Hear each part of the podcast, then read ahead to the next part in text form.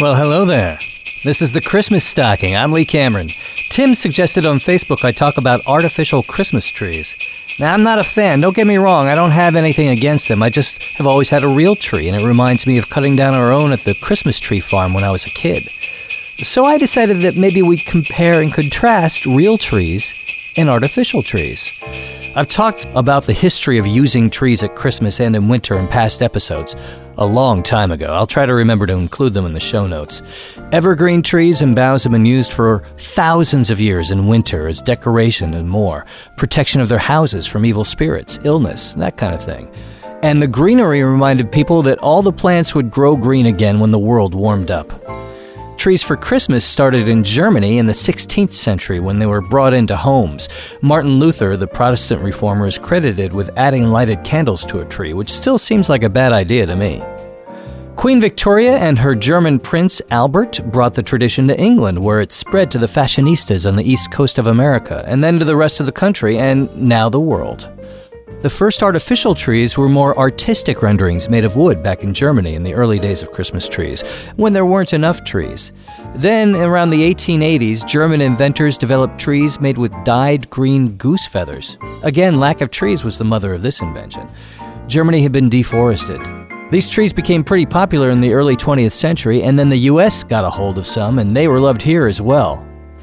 I might like to make a tree like this, made with brush bristles. In 1930, the Addis Brush Company used the same machines that made toilet brushes to make the trees, which were dyed green. They were exported from the US to Great Britain. The brush trees could handle heavier ornaments and were less likely to catch fire. That's desirable. Those aluminum Christmas trees that Linus and Charlie Brown found were made in the Midwest starting around 1958. They were getting more and more popular until those meddling Peanuts kids dissed them on national TV. They were gone by sometime in the 1970s. These days, most artificial trees are made from PVC plastic, and many are made in China. They're generally fire retardant, but not fireproof. And I have to say, a lot of them are getting more and more realistic. I can understand non realistic trees. Those are really art, and they're sometimes really fun too, like the upside down trees, which are becoming more popular, and those fiber optic trees that are just light. I love those. By the way, the upside down trees were originally used in stores to show off ornaments and open up floor space.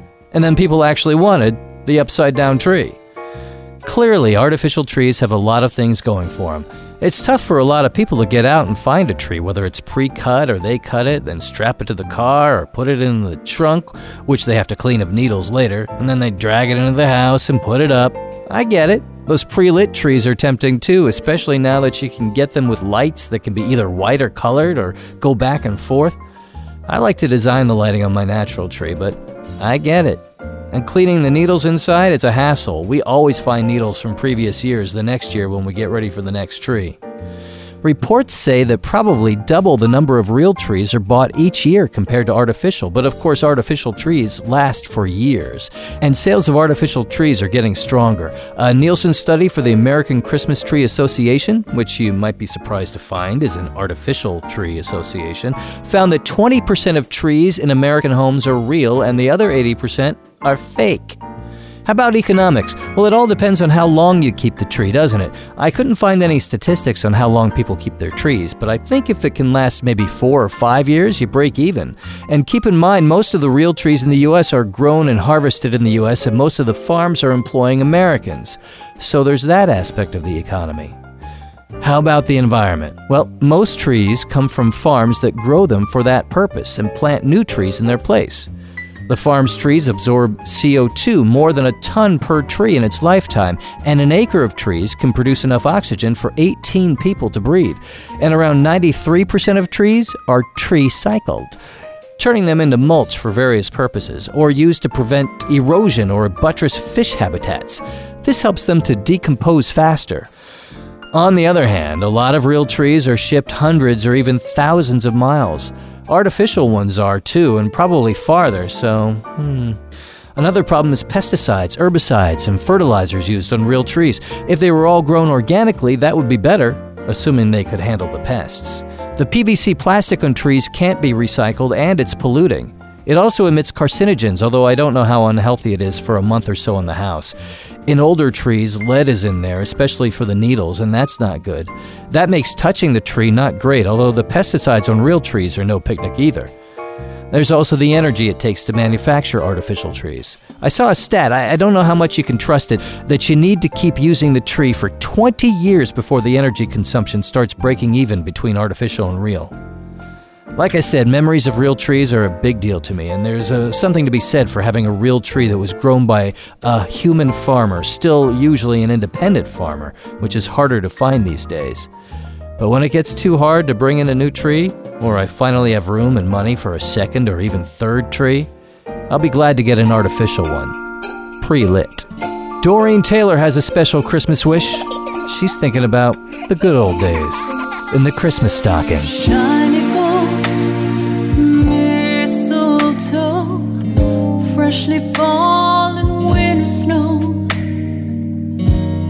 Bells ringing, people singing, sounds like Christmas time.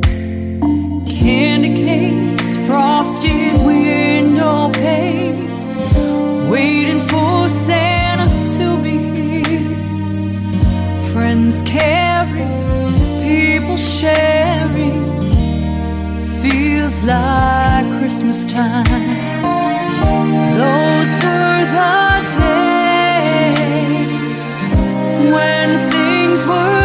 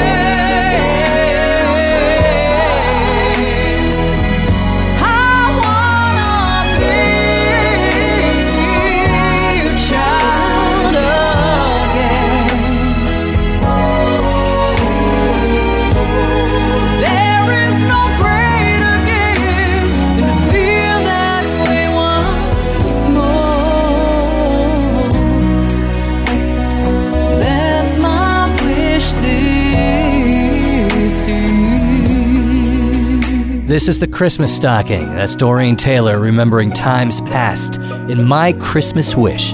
Get more info on that song and Doreen at mychristmasstocking.net. I want to say what's up to at Joey P1083 on Twitter. He said he was downloading old episodes of the Christmas Stocking to thumb drives to give to his family. Wow! Thank you very much, Joey. At Xmas Stocking on Twitter is where you can find me. Christmas movies and music, a Yahoo group dedicated to all that and TV specials, uh, was, was very kind to me on Facebook.com slash Christmas Stocking. Also, hello Hillary, who's one of the coolest people I went to school with. She's on the Facebook page, Facebook.com slash Christmas Stocking. And hello Sarah in Wales. And thanks to Spinner for the show ideas at topelf at mychristmasstocking.net. I love to hear them. You too, Kevin in Pittsburgh. In fact, you can be on the show by writing to topelf at mychristmasstocking.net, or you can call me at 323 487 1225. Wish somebody Merry Christmas. Uh, share your favorite Christmas memory. What plans you have for Christmas this year. Gonna do anything cool? Let me know. Let the world know too. I'm Lee Cameron. Next time, by long time request, we're going to talk about ghost stories and Christmas. I found emails from way back in 2007 from Janelle. She's probably mad I never covered it and doesn't listen anymore. Somebody needs to tell Janelle I'm finally doing it. Oh, and Mark, who was in Arkansas at the time, he also let me know in 2007 it would be a good idea. And Julie D., who commented in the show notes in 2009. I've actually looked into it every year since then and only recently started finding solid enough information to pass along. And I'll do that in the next Christmas stocking.